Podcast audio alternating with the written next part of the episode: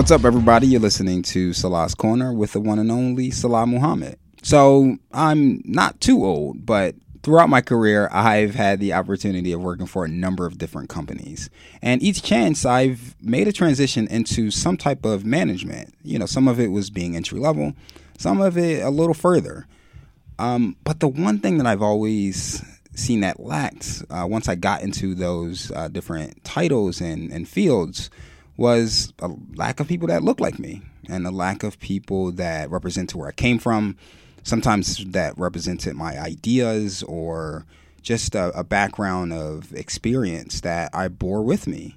Um, so today, I wanted to sit down with a good friend of mine. Uh, we've worked together in previous fields and dive deeper into the importance of making sure that there's a end game for someone and the entry level positions. Making sure that someone who looks like me has the opportunity to excel at in any position that they uh, see themselves in. I think one of the biggest things, especially as we crave a diverse society, is making sure that children and um, young adults and those that are entering the workforce see people that look like them and represent them and where they come from, so that they can see the shot that they need to shoot for. So with that, um, we're going to sit with LaShawn. She is an HR representative um, and has been so in her field for a number of different years. And we're going to cover all of that. We're going to talk about that. We're going to talk about that in a little bit more detail and figure out what the, what from an HR perspective how that is tackled in the workplace and how individuals that don't find diversity within their particular field can find a way to help improve their workplace and and create a more diverse environment. Okay, so welcome on the podcast, LaShawn. Um, LaShawn, what's going on? It's been a while since we've sat down and had a, a, little chat. Absolutely. First of all, shout out to the Salah's Corner fans, the one of you out there. Um, appreciate you tuning in. Hey, the one. Yes, it's it more than one.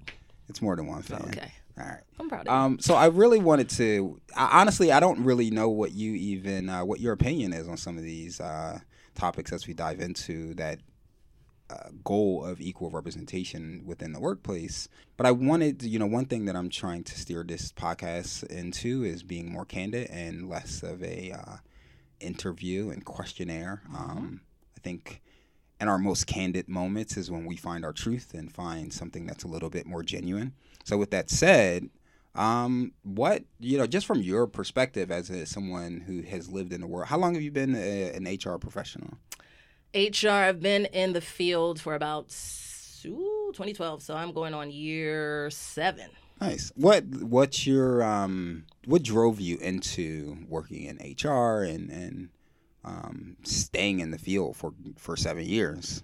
Ugh. I found that a lot of people, at least my age, we kind of fall into HR. A lot of us have communication backgrounds right. or, or, degrees, and we kind of didn't know where we wanted to go with it. So I kind of just was working here and there, and I was working overnight at a hotel for a long time. And I said to myself, this is not going to be the long term move for me. Right. So then I started thinking about what is it with each job that I've held that I liked the most. So I liked what's called onboarding. I didn't know that's what it was called then, but it's about training and make sure making sure the people who are new to the organization, everyone is giving a consistent message. I was doing role plays with them. I was doing flashcards. I was doing mm. quizzes. I was like really the person to make them um, to make sure that they had all the necessary information they needed as a new person. So then I said to myself, okay, there has to be a master's degree that falls along with that. So I googled around and I came across St. Joe's had a organi- like training and organizational development program. So I did that while working overnight, while also teaching aerobics, while also doing a part-time job, while also doing an, an internship because you know hustling out here. And so then, that's a serious hustle right there. Jeez, serious hustle. And then I got my first break um, as an HR assistant at a insurance company. That's pretty cool. Um, you know, so I, I think for I've had the, like I said, I've had the privilege for working for a number of different companies. It's once, you, especially once you get into that management role, your ties with HR just become a little bit more intertwined. Mm-hmm. Um, there's a lot more com- communication. There's a lot more overall planning on how you execute not just your position, but like the company's vision and agenda. I think with that, also coming from you know that line level employee level i think there's a huge disconnect with what people think hr actually is mm-hmm. what the hell is hr are you there to just make people feel comfortable mm. are you mm. there to just side with me when i come to complain to you mm-hmm. like i think there's a, a, a big disconnect and, and like what people what people think hr is supposed to do in their role so a lot of people think they're they're, they're they are there just to protect managers mm-hmm. in their positions um, and fire employees. What, what's what's save the world? Huh. It's a little bit of everything. Um, Mo- I actually went to an HR event and a young lady told me that she didn't know what her H- what they were there for, what she can go to them for. Most people think we're there to hire and fire. Right. That is accurate. We're also there to, of course, make sure policies and procedures and rules and all of that are followed. But we're also there for uh, if you want to progress into a different role or if you're looking to transition maybe to a different department or if you feel like you want more training, like cross training somewhere else, we'll be able to have that conversation with you and let you know like maybe you need three more months or maybe you're ready now. Let's do a mock interview. I've done that. Um, recruiting is a heavy part of it, and figuring out if this person is a fit for the organization, if you're a culture fit. Um, what else do we do? Um, you know, benefits. We do employee engagement. So we want to. Some people come to work and they eight and skate. That's fine. That means coming to work for eight hours. You don't want to say to do anything extra. You don't want to do community service. You don't want to come to the holiday party. You don't want to donate anything donate anything, that's fine. But then we have people who, you know, like where they work and they want to be more involved. They come to me with suggestions as far as here's a community service initiative that we can be a part of. Or I don't know, they just have ideas and what else we can do to make employees happy. So we tap into that. Of course, there's, there's, disciplinary conversations; those are a must.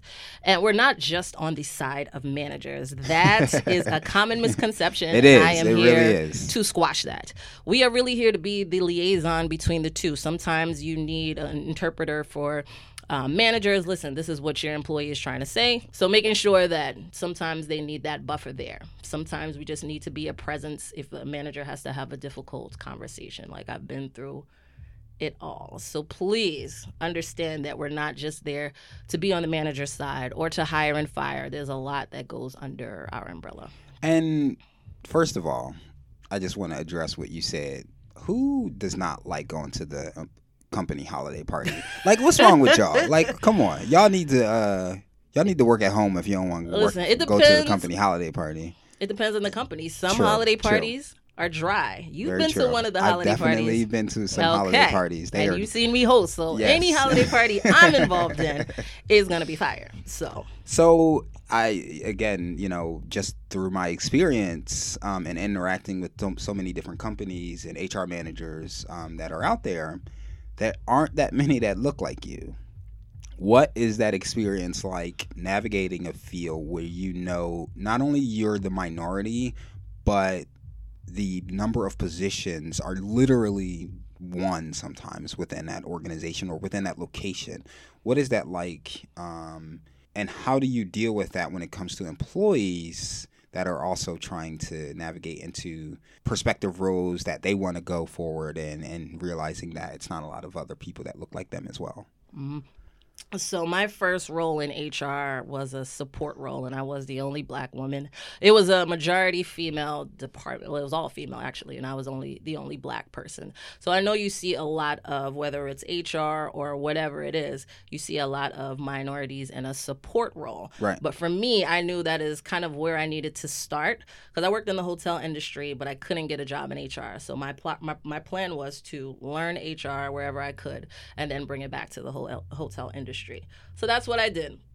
And then when I got the opportunity to run a department by myself as the only one, I was the only woman on the management team, the only black woman to add to that. So I was around a bunch of men. Right. I mean, there were some African American males, but it's I was different the only... though. It's different. we, it's okay. You can say it's different. It is, and I think that I didn't realize how important it was for employees to see someone who looks like them. I was just doing my thing, thinking of myself like, you know, I'm just trying to move up the ladder. I'm just here to do HR and be out. And then I realized that people came to me because they felt a certain connection because you know, I had women come to me because I'm a woman, and then I had black girls come to me because they under I understood, you know, what's going on with their hair, or maybe they're having baby daddy issues or whatever. I provided a level of comfortability where they may not have had that before. Like people didn't want to come to HR. It was in the basement and we only got we only went there if we got in trouble.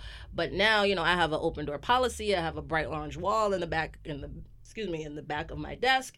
So people are more open to come to me.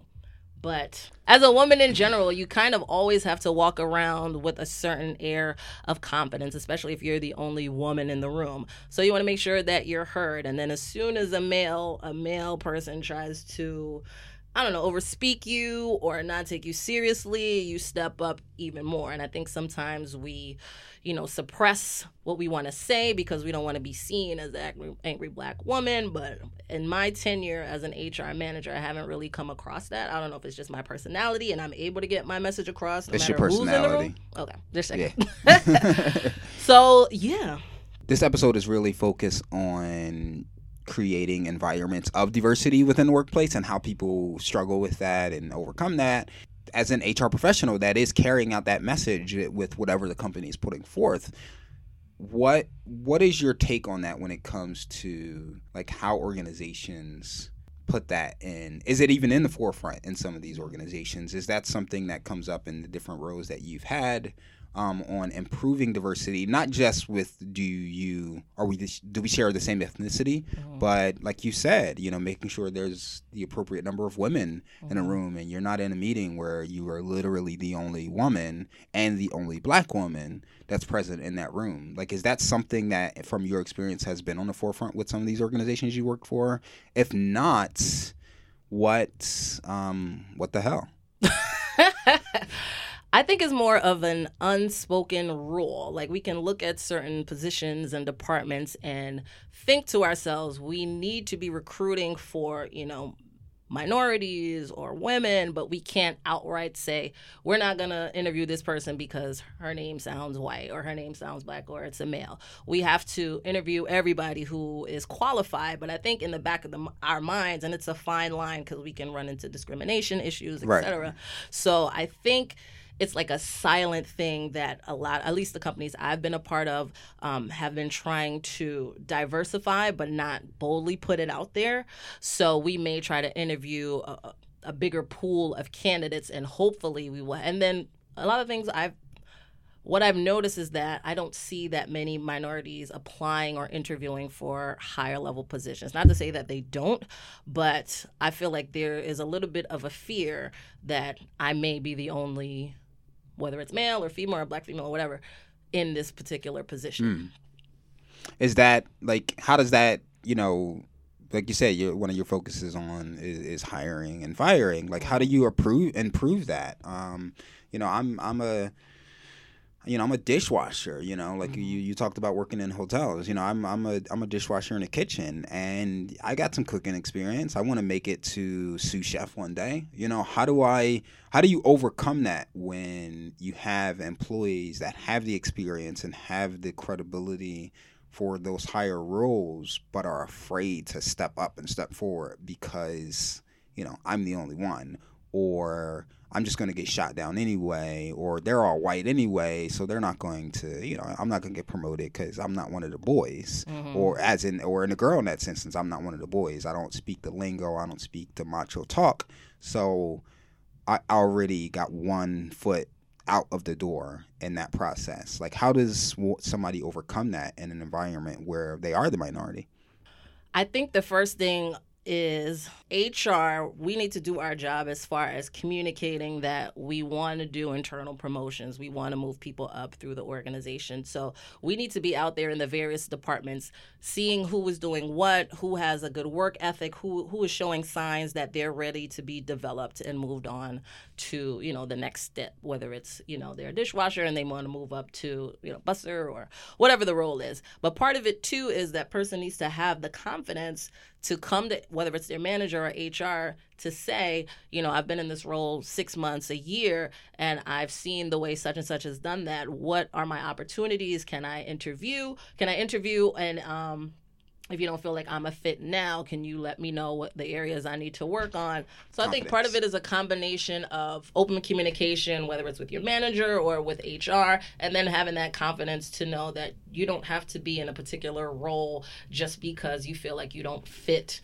Um, a look fit the look or you see the you could be that change like I feel like I became an HR manager and I had somebody tell me like, you know, because you're in this role, HR is something that I want to pursue now. Right. So you never know who's looking at you for motivation, inspiration, or whatever. But HR is not scary. We can help you in those areas. If you don't want to talk to your manager, come to HR and we can, you know, have a dialogue and figure out next steps for you.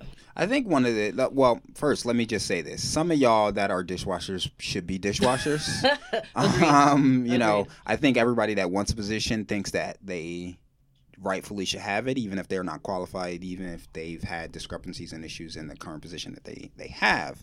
But that aside, you know, I think you know, because I I've I mean I've been in a, uh, that position a number of different times where you know I was the only black person in the room, or I was the only black person in the front desk at the hotel, and you know, you, I'm trying to get promoted, I'm trying to get recognized, I'm trying to be seen, and it, it's hard sometimes because you just that camaraderie isn't there when you are the minority uh, within that group. You know, you don't share the same interests, you don't share the same background, you don't um, you just come from a different place. So, you know, while I've had the opportunity of sell- excelling in a number of different positions, like I, I definitely understand what it's like when it's like, yo, I'm definitely the only black person. I'm not getting that job. Like mm. I know mm. for a fact I'm not getting that job, and it's it's hard to overcome. Just like you know what, I'm going to be the one that's going to cause the change mm. within an organization because it, that's a that's a big thing to overcome. Being the only one that's fighting it, you don't know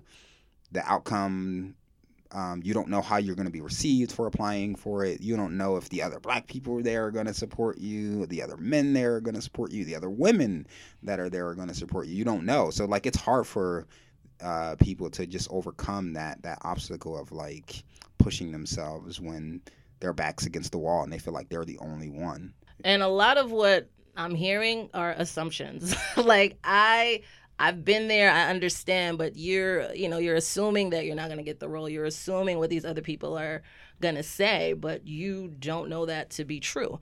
So um, I my thing is take the leap, and then sometimes they really cannot. You can be a fit for the role, but you know it's not in the budget. Right. Sometimes it's that. So you never know what really goes on behind the scenes. Sometimes we lie to y'all and say, "Oh, we can't move you or create a new position for you right now," and then sometimes it really is, you know, budget constraints and stuff like that, where we could, you know, not be looking to fill that role. So, but when you do have an environment, you know, because I think yes, sometimes it's it's in the mindset of the person that's applying for the position. You know, they they've thought of all up they've thought up all of the obstacles that's going to prevent them from getting the position before they've even considered applying for it and then when they didn't get it you know that means all of their obstacles came true um, but there is something to be said you know we know that a large percentage of of people that hold power within almost every organization is not women and is not people of color um, you know, so you know, you do have that statistic that's working against a lot of people. And, you know, for that person that is looking at that statistic and is feeling that vibe within their organization, what resource do they have when you have that opportunity? You you you do feel like that I got passed over a position because of who I am, not for my work ethic, not for my credentials that I bring to the table. I got passed over because like so and so's buddy, or they play golf, or they play basketball, or they go to the bar together, or they go to cigar, get smoke cigar, whatever the, you know people do together mm-hmm. that creates that camaraderie. Like, how do what recourse do individuals have to overcome that when there is a bias that's in place when it comes to those hiring and promoting positions and and establishing diversity? Good question. Um, I would say don't be afraid to challenge. Let's say you actually take the step of interviewing and following up and thank you letter, and then you find out that somebody else in the organization that you felt was picked because they're someone's buddy. Don't be afraid to challenge. I know we get scared to challenge managers, scared to challenge the higher level executives, scared to challenge HR, but we can be challenged. You can say, you know, I interviewed, this is my background, this is my credentials, and I see that so and so got the position. Is there anything that kind of put them on a I don't know, that they made them more qualified than I am. What can I do as far as maybe the next time a position opens up? So, I mean, I know it sounds like easier said than done, but it is an option and you can be, you can leave a lasting impression. So, I've had situations where we couldn't move a particular person in a, a certain role, but because they came to me and because they, you know, were forthright and challenged me, then I was able to whether move it into a different position or maybe even create. That's not always available, but that could be an option later on down the road. Make yourself visible. And I get it. I understand there's bias. I understand you're the only minority, but sometimes it takes that one person to get in the face of the higher level executives for, to make them think, like, you know what? Even though they can't say it out loud, you know, we don't have a black female um, in a management position or we don't have a black male in the management position. If you notice, especially with our climate right now, there is a big push on diversity and inclusion. Right, for sure. So you're seeing a lot of black women in higher level directors, executive positions, because companies want to be viewed as diversified and they don't want to exclude anybody. So they are making the moves, especially now, to um, you know show that they are a company that is inclusive. I've definitely um, been on the receiving end of a few like blackball situations because like I've pushed fe- push push buttons, ruffled feathers. Mm-hmm. Like I mean, y- y- LaShawn and I have worked together in the past, full disclosure, and like. Yeah, I, I, I push buttons sometimes in the places I work because you know, and I, I think you know, I always think if I don't do it, no one will. Mm-hmm. And, and, in certain situations, and sometimes that's you know, sometimes that's falling on my own sword. Mm-hmm. Um, you know, but at the end of the day, I can't sleep at night knowing that I had the ability to speak up mm-hmm. and speak to uh, something that's just not right and that's not fair and balanced. Mm-hmm. And and I don't think everyone else thinks that way though. Like you know, like and it, it that sounds all like. I don't know, high and mighty and, and just and all of that jazz. But at the end of the day, like yo, like you about to get fired, bruh. Like, yeah. like how do you, how does somebody do that? And you know, especially when it's an environment where like I feel as though I got passed over for a position because I'm a black man. And now I'm going to speak out against it. Like it's like a 50-50 chance I might be blackballed just for speaking out against it, let alone, you know, being considered for another position or a position that was created or you know what I mean? So mm-hmm. like it's it's that's a tough that's a tough hill to climb and a tough boulder to push over that hill because that was a weird analogy I just threw out there. That was a very yeah, country one, but I'm sticking with it. I'm mm-hmm. sticking with it. Um, it is. It's it's t- it's a it's a tough challenge. I know I personally battle with it. You know, when I see it on a regular basis, and like there's times I've lost sleep over like, oh, like I cannot like let this slide. I can't let you know this person get away with this or get away with that, and you know sometimes it's not you know, me personally holding them accountable, but letting them know that I'm watching them and mm-hmm. I'm watching what's being done. And like I said, it's definitely happened where I've been blackballed from from positions and organizations.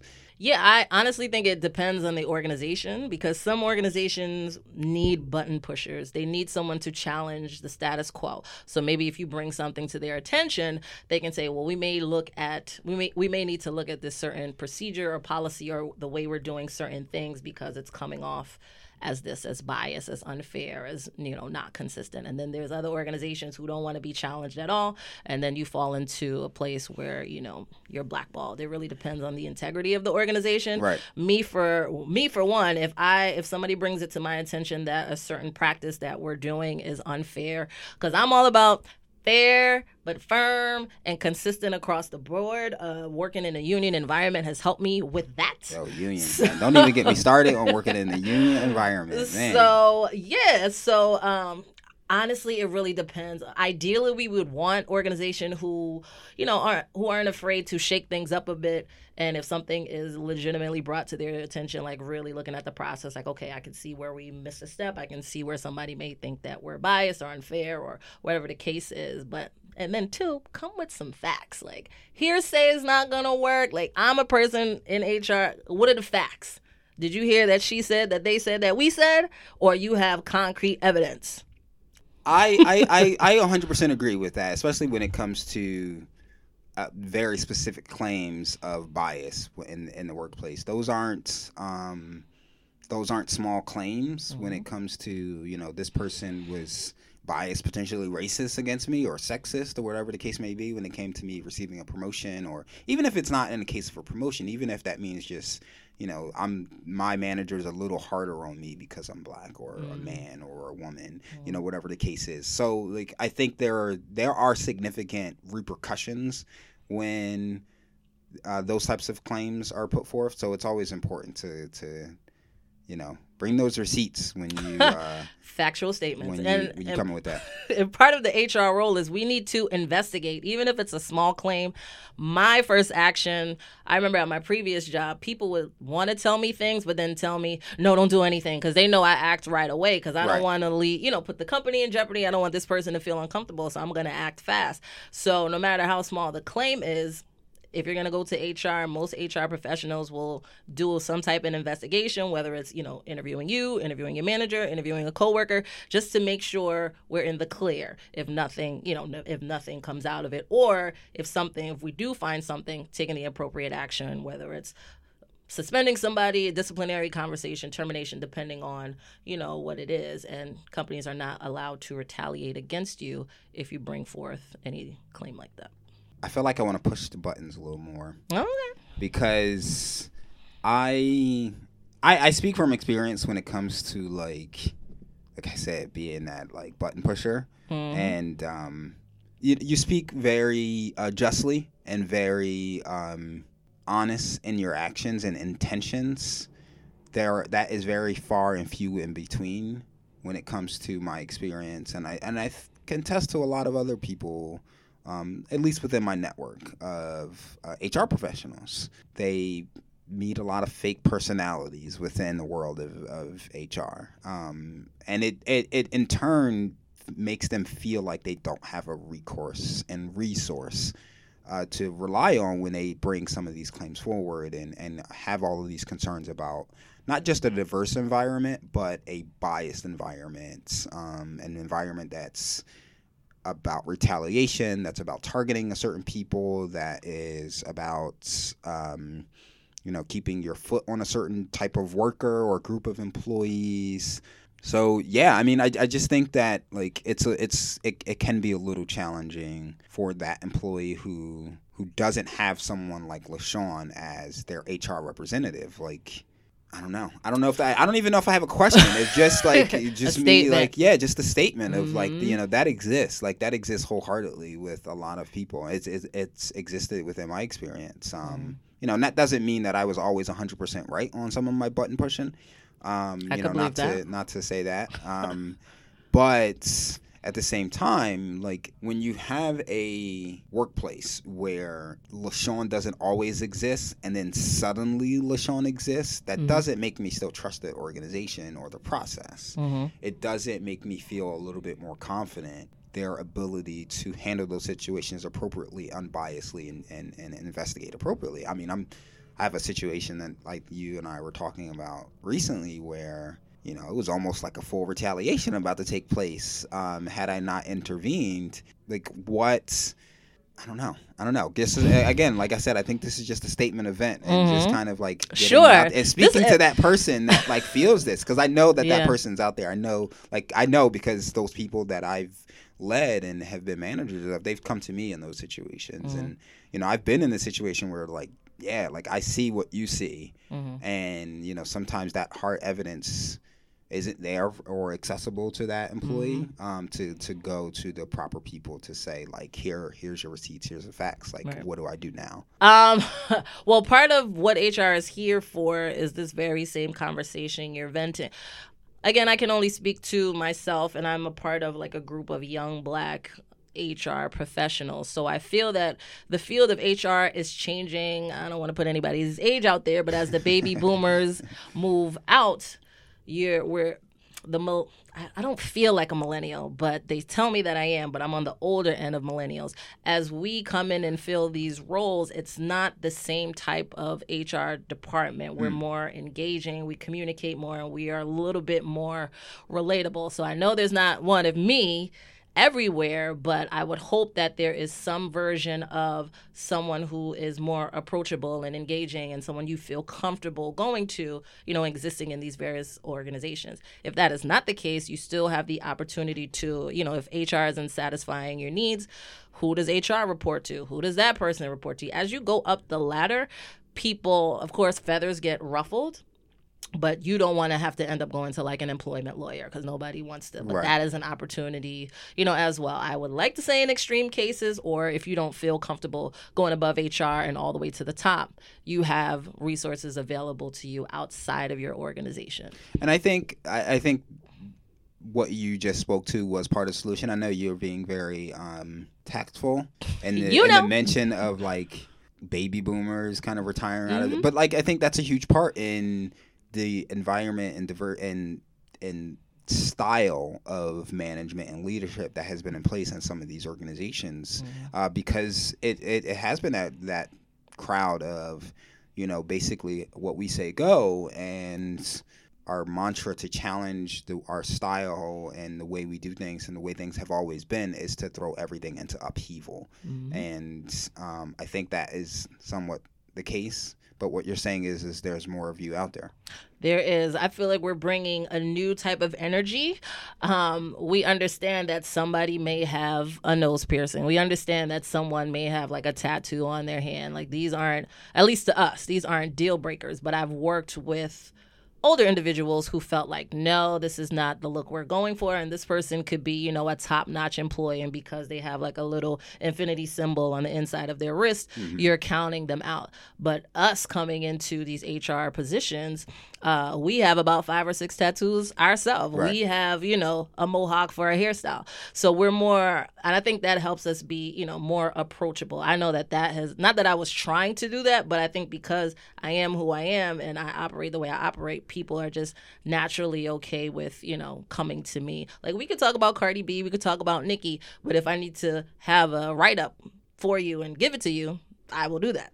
I think this is a very surface level conversation. We could dive much deeper, especially when it comes to like like you said, the baby boomer situation, which mm-hmm. is a huge factor, and not just in the workplace, but outside of the workplace mm-hmm. with a lot of different things, but also, um, you know, the tattoos, and th- th- there's a lot that I think we could dive deeper into. But I think this is a start of a conversation that hopefully a lot of people can take back and, and start to have some recourse and confidence of knowing what actions that they can do, but then also like there are saviors out there. I think you just got to find the right representative and the right company to work for. If that's if that's something, I know that's hard sometimes too because yeah. there ain't a lot of good ones out there. um, all right, I got one more thing before we go, and this is something that I asked to all my guests. What is your most favorite thing in the world right now? Favorite thing? It could be anything. My favorite thing off the top of my head is my godson. How old is he? He, I don't know, five, four, five months. Nice. He's brand new. I'm not a parent. I don't think I would like to be, but having a godson right now, like just seeing the different changes, seeing the joy that he has on his face when he hears my voice, because we do a lot of FaceTime. He lives um, out of state. So seeing that he's recognizing me and just to know that my friend really, really wanted a child and then he came and was a miracle baby. Um, he brings joy to my life. He's a great reminder that I'm not about that mom life. So the God mom life is for me.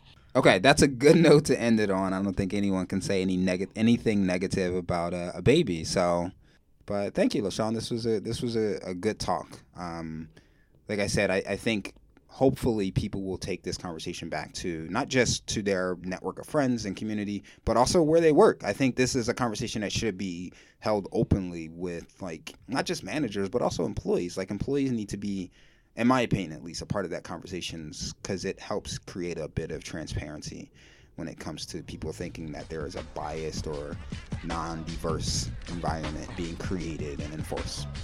So thank you michelle. You're absolutely welcome Okay, I want to give a very special thanks to LaShawn again for sitting with me. Um, I think this was a conversation that I've wanted to have for a long time. Um, and like she said, it is something that a lot of companies and organizations are pushing towards to create a more diverse environment and a environment of inclusivity um, and making sure that people can see the potential that they can reach. I think it's really important to see the potential in representation within higher levels within an organization. Uh, people need to see that they can excel within a company and that their heritage, their ethnicity, their gender, the things that they are hold near and dear to them are represented within an organization that they're spending most of their life with.